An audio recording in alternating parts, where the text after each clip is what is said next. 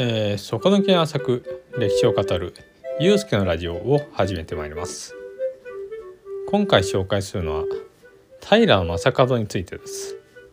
どうぞよろしくお願いします。えー、っと平正門ってすごく有名な武将だと武士だと思うんですけどあの何をやった人かみたいなあの詳しい情報を知ってる人ってそんなにいないと思うんですね。逆になんで知ってるかっていうと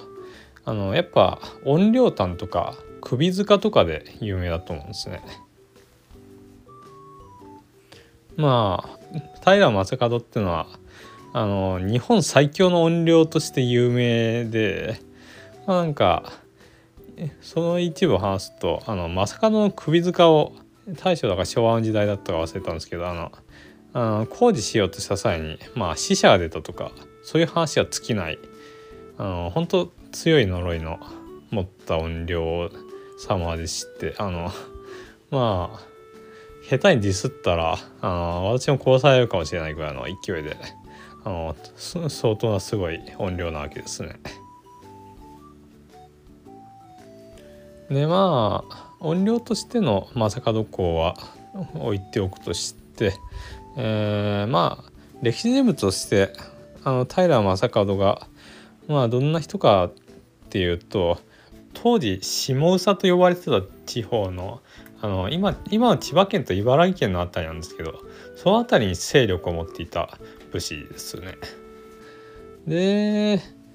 まあその領地はまあ親父親父さんの領地だったんですけどまあ正門自身は、まあ、都に登って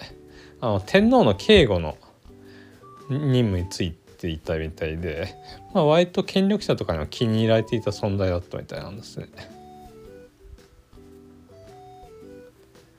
でそんな正門さんなんですけどあの割ととんでもないことをしておりましてあのおそらく日本で天皇以外で王を名乗った最後の人物なんじゃないかと思うんですね。まあ、変人の類とかいるかもしれないんですけどなんか本当に歴史的に王を名乗ったのって正門が最後なんじゃないかなって思うんですね。まあ、そんな人なんですけどまあ割と抽象化して話すとどんな人物かっていうとなんか三国志詳しい人だった呂布っていう武将が知っ知ってると思うんですけど、まあ、なんかゲームとかでもあのすげえ強いけどすげえ裏切る全然義理がたくないなんか裏切裏切りの代名詞みたいな人なんですね。で平正門は一言で言うと義理がたい呂布なんですね。ほんと綺麗なジャイアン的存在なんですよ本当に。まあまあそんそんなつそんなめちゃくちゃ強いあの正門正門さんあの呂布呂布みたいにあのめちゃくちゃ裏切らないしすごいいいやつなんじゃないって思うわけなんですけど、まあ、実際いいいいちょっとあ調べていくうちにすごいいい人だって思うんですけど、まあ、そんな正門さんがあの天皇とは別に王を名乗ってしまったわけですね。一体どういうことなんだって思うわけですけど、まあ、その流れも含めてちょっと話してまいりたいと思います。あのまあさ正門さんの話をする前にちょっとあのその頃のまあ、ま、平将門って関東の武士だったんですけどその頃の関東の状況みたいのをちょっと話していくともともと平のなんとかとか源のなんとかみたいななんか有名な武士の名前あるじゃないですか。でその人たちってもともとは天皇の末裔で、まあ、都で貴族をして出世を望んでいた人たちだったんですけどまあ、ちょっと日本の歴史を学ぶと藤原氏があの、まあ、全盛期を迎えようとしてるまあ全盛期ってやつ大河あのまあちょっとまあすごい伸びている状態だったんで、まあ、源なんとかさんとか平なんとかさんは出世は見込めなくなってしまったんですね。でそれでまあフロンティアである関東に進出して、まあ、そこで勢力を伸ばすことを選んで、まあ、武士となったわけですね。でもっと言うと、まあ、この頃あの日本国の税制税金の制度はもう破綻していてあの都から派遣された地方の行政官がを国司って言うんですけどまあ脱税とかも平気で行われてたしでまあ国司は民から絞り取ることばっか考えてたんで、まあ、非常にあの金持ちと貧乏人の差が激しかったわけですね。でまあ関東の民衆の不満っていうのは日に日に溜まっていったわけで割とこの辺が火薬庫になってるわけなんですね。でそういう状況からまあに正門さんはまあ風雲児みたいな感じで生まれたわけですね。で先ほど正門さんの親父さんの話をちょこっとしましたけど、まあ、その親父さんが亡くなったってことで、まあ、正門は、まあ、都から関東に戻ってくるわけですね。でそしたらなんか割とありがちな話なんですけど 一族のまあおじさんたち2人があの正門の領土をなんか勝手に奪っちゃってたんですね。まあ、正門は非常に怒るわけなんですけど、まあ、やっぱその辺は 本当に嫌な人間関係みたいなところがあってまあしばらくは涙を飲むみたいな感じだったんですけどうんまあ増加の領土っていうのはあの馬や鉄を産出する土地で、まあ、非常に豊かな土地だったんですね。まあ、だから奪う側も非常に魅力的な土地だったんで逆にそういう、はい、そういう利点があったがマスカドはまあこれは正式に抱えていることじゃないんですけど騎馬隊を編成できたんじゃないかって言われてますね。でまあおじさんたちに、まあ、領土を奪われ、まあ、その間も、まあ、周りの武士から散々嫌がらせを受けてきて、まあ、ついに正門さんはブチギレてしまって、まあ、相手の源佑っていう武士を、まあ、撃破した末に、まあ、その勢いで、まあ、おじさんのうちの一人である国家っていう、まあ、平の国家っていう人を、まあ、攻めて殺してしまうんですね。で、まあ、ついで別のなんかちょっとややこしいんですけどあのまた別のおじさんがあの平将門を攻めることにと対立してでまあその義政っていうあのおじさんと戦うんですけどまあこれも打ち負かすと。でさらに ついでもう一人のおじさんの義兼っていう人があの国家の息子である貞盛と一緒にまあマスカードを攻めるんですけどまあこれにも勝ってしまうと。まあ、とにかくマスカードは勝ちまくるわけですね 本当に まあ、ほんまあそういった小競り合いってまあ我々からの感覚さするとあ本当にまあ他人事みたいな感じではあるんですけどまあ例えばヤクザあまり言い方悪く悪いんですけどヤクザとかの争いを見てもまあアウトレイジな戦いとぐらいしか思わないじゃないですか。バカ野郎この野郎みたいな感じで。まあただ武士と武士の争いっていうのは当時の民衆からすれば生活に直結していたんでまあだからどちらが善でどちらが悪かみたいなあの善悪みたいな基準が非常に重要なことだったわけですね。でまあ基本的にまさかの正当性は認められてて まあ領地横取りされたり嫌がらせされてたってことで非常に同情されてたところがあってまあ正門は基本的に善側とされたわけですね。まあ、ただ民衆の考えと、まあ、朝廷の考えとか多分常に違うものでその時その際に叔父の義兼はまあ、正門を陥れるために朝廷に訴えるわけですね。でまあ そう朝廷の力っていうのはものすごいものがあったんで、まあ、正門はあの素直に 朝廷まで行って裁かれるわけなんですけどまあ、この時はちょっと運が良くて天皇がちょうど元服したのでその時に許されるという流れになりました。まあ、恩赦みたいな、まあ、大赦か。まあ、でそれから地元に帰った正門は、まあ、義兼とまた戦うんですけど、えー まあ、結構似たような戦いを生んだりするかもしれないんですけどあのその時になんかなんかおじさんがあの正門の親父さんとおじいさんの絵をあの 月まあ前面に押し出して絵をね本当 本当に絵を前面押し出して戦ったんでまあ割と信心深い正門はそれに気をされてあのまあ割と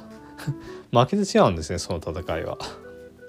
まあ、当時の人物画のビジュアルというのは今の我々からすればとても本人とは思えないようなまあ レベルのものだったに違いないんですけど、まあ、当時の人々の感覚からすればまあ鮮明に自分たちの、まあ、例えば家族の絵が描かれたとすれば、まあ、家族だあ親父さんだ息子だみたいな感じで、まあ、見て取れたはずだと思うんですね。でまあそれを見た正門さんも「ああおじいさま父上!」みたいな感じでまあ正門さんは相当うろたえてしまったわけですね。まあ、そういうなんか信心深いところとか権威に弱いところが正門にありまして まあ割とイスラム教の内戦とかでもあのコーランを槍先に掲げて同じイスラム教徒を動揺させるみたいな作戦が使われたこともあって、まあ、これが決定的な負けにはならなかったん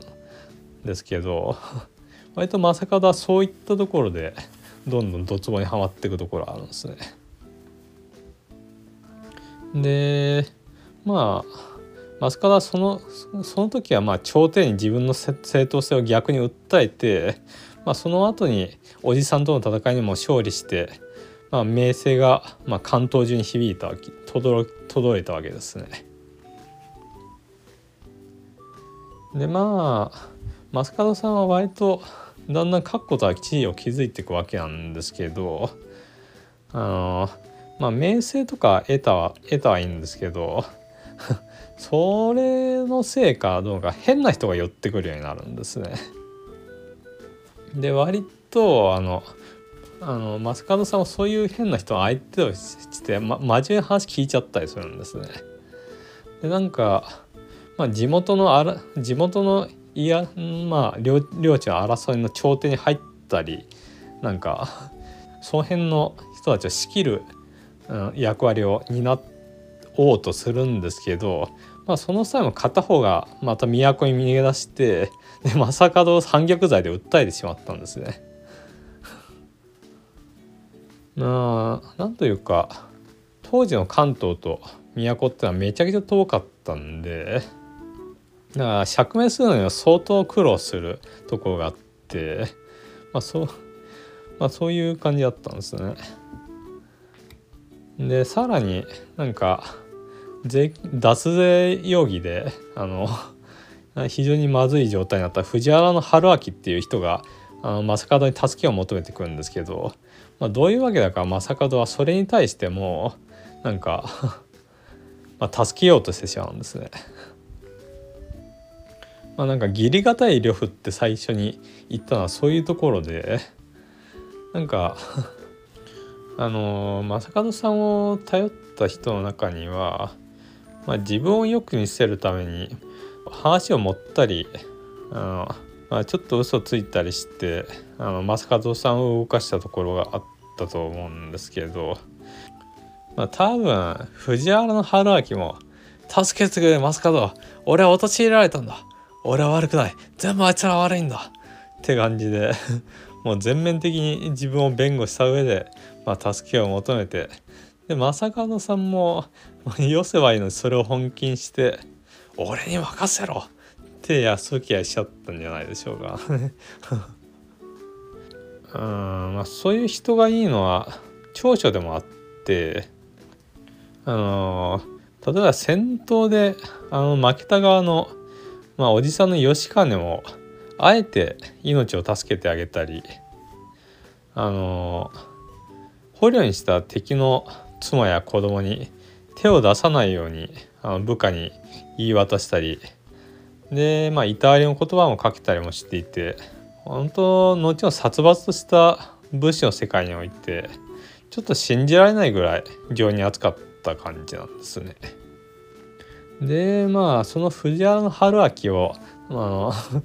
なんかかくまったってんであの国士が異界狂って攻めてきたんですけど正門さんはそれも勝ってしまうんですね。もうめちゃくちゃ強いと本当にね。ただこの事件がきっかけではっきりと朝廷に反旗を翻したと見なされてしまうんですね正門さんは。まあ最初に言った通りに基本的にあの朝廷からやってきた役人は関東の民衆から税金を絞り取ることしか考えていなかったわけで、まあ、おそらく正門さんは良心的な政治統治をしてたんででさらに戦いに勝ちまくってたこともあってまあ日に日に辛抱が増していったんですね。でなんか変な巫女さんがやってきてなんか正門に向かって「お前は王になるんだ」みたいなことを告げたわけですね。もう菅原道真がそんなこと言ってるぞみたいな感じであのー、まあ菅原道真っていうのはその子もう亡くなってるんですけどまあ不遇まあ非業の死を遂げたってことでまあその頃にはまあ怨霊とか神様みたいな扱いになってたんですけど、まあ、そうやってあの信託に権威までつけてきたわけですね。でそれを聞いた周りの人たちも正門に王になるようせかしてくるんですね。まああくまで巫女さんが正門に勝手に行ったっていう体にはなってるんですけど、まあ、実際には関東の人たちの民意が込められていてまあ堕落した朝廷の政治よりは正門の新しい政治に期待していたという話だったりするわけですね。でまあ先に申した通りあの正門さんは権威とか信心深いところに非常に弱い人なんで、まあ、割とその巫女さんの言うことを信じてよし王になろうって決めてしまうんですね。まあ俺桓武天皇の子孫だし王を名乗っても何の不思議もないよねみたいな発想になってしまったわけですね。でまあ王になると言ってもなんか割と、まあ、そこも相手を立てる正門さんらしくまあ私は関東の王になるだけであの朝廷の天皇こそが一番の王ですみたいな理屈をつけるんですけど、まあ、朝廷はそんなことを全然絶対認めないんですね。あの関東に勝手に王様なんて作られたら、まあ、朝廷の権威が失墜してしまうので まあ朝廷はもう全力で正門を潰しにかかるわけなんです。あのー正門さんは強かったし人格も割と優れてた方だったんですけどなんというか最大の弱点が軍師がいなかったことなんですね。あのー、あの呂布ですらあの陳旧っていう軍師がちゃんといたんですけど正門さんには最後は変な人はなんかまとわりついてくるんですけど軍師みたいななんか自分を導いてくれるような人は一人もいなかったんですね。まあそういうわけで戦術的には非常に強かったんですが戦略的には常にまずいことになるっていう感じだったわけです。でまあちょっとあの国家の息子まあ最初に最初に殺され正門が殺した国家の息子の貞盛があのその頃、まあ、正門打倒に動いていってで地元のいわくつきの悪であるあの藤原秀里という武士とまあ組んで、まあ、正門に挑んできたんですね。でそれに対して正門の部下が先行して戦ったんですけど割と甘く見て攻撃を仕掛けてまあボロ負けてしまうと。で正門は、まあ、それを相手痛手だったんですけど、まあ、まあ精鋭部隊率いてた中でまあ貞盛と秀里の軍は割と寄せ集めだったんでまあ、正門が勝つかと思われたんですけどまあ藤原秀里っていう人は、まあ、医薬付きの悪って言われてるだけあって、まあ、実力はあある人で、まあ、寄せ集めの兵を使うのが非常にうまかったんですね。で正門もそれでまあ前線するも負けてしまうんですね。でさらに貞盛と藤原秀里はあの正門の領地を焼き討ちしてでそれでなんか正門は領地を守れなかったってことで、まあ、民から逆に恨まれるようになってしまうんですね。まあ、ちょっと前まであの民衆たちは「正門様親王様一生ついていきます」まあだったのがまあ あの正門が自分たちを守れなかったということで本当正門にはがっかりしたよって感じに、まあ、どんどん心離れていってしまったわけですね。で改めて正門はあの兵士を集めようとしたんですけどまあ一番名声が高かった頃には1万ぐらい集めら集められる機体があった兵士が、まあ、ほんと400人ぐらいしか集まらなくなっちゃったんですね。なんか正門も自分がみんなに慕われていたのは別に正しいことをしてきたからじゃなくて圧倒的に勝ち続けてきたからなんだって、まあ、そこで思ったかもしれないんですけど、まあ、これは私の想像なんですけどまあそれ、まあ、結局、まあ、400人しか集まらなかったんであの結構な劣勢の中、まあ、最後の戦いをあの始めるわけですね。でまあ400人しかいなかったんですけど最初正門は貞盛の軍を圧倒するんですねやっぱりめちゃくちゃ強いんで。でも不意に風向きが変わって、まあ、正門は流れ矢を受けて、まあ、戦死してしまったわけです。でまあその正門の首はまあ都に送られて、まあ、晒し者になってまあその際にいろいろと伝説が付け加わってなんかその首はいつまでも目が見開いていたみたいな首が関東まで飛んでいったみたいな話が付け加わってまあ日本最強の怨霊として恐られるようになったわけですね。なんか大蔵省のホームページじゃ違うないか。国税庁のホームページであのマカの首塚についての記事があるぐらい有名なんですけどなんか当時の大蔵省のあの仮長まあ大将か昭和だったそのぐらいの時に大蔵省の仮庁舎を建てるためにあの正門塚を更地にしたところ早見誠二っていう大蔵大臣など大蔵省の役人が立て続けに死亡する事件が起こったらしいんですね。まあそういうこともあって 非常に恐れられていたんですけどまあ、実際にはゴシップなどで、まあ、肉付けされたところはあったみたいで、まあ、大蔵省での、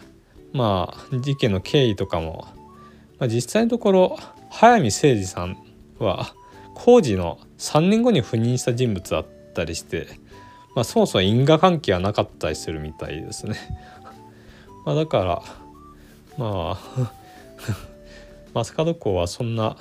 怨霊じゃそんな人を恨んでなんかいないよみたいな考え方もできるわけですね。まあ、例えばあの石田三成あの関ヶ原の戦いで有名な石田三成なんかもあの昔は怨霊として扱われてたみたいなんですよ。なんか石田三成が怨霊ってあんまイメージ湧かないと思うんですけど今の人たちは。私も湧かないんですけど。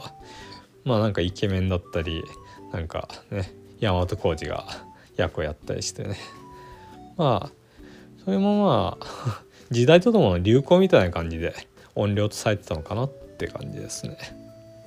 まあ平将門さんは、まあ、敗北してしまって、まあ、朝廷からは、まあ、非常に忌み嫌われたわけですけど、まあ、関東の人たちにとっては自分たちを自分たちのために立ち上がってくれた英雄だったわけですね正門さんは。まあそれから数百年の時を経てまあ関東には源頼朝によるあの武士の政権が誕生したりするわけで割と正門さんの戦いっていうのはそれにつながるところがあったんじゃないかなと思うですね。まあ、ちなみに正門のを倒した平貞盛の、まあ、子孫が平清盛だったりしてまあいろいろとまあ歴史がつながってたりしてそういうとこも面白かったりするんですけどね。まあ、じゃああの今回の話はここまでです。あちょっと長くなってしまいましたけどあ皆さんどうもご視聴ありがとうございました。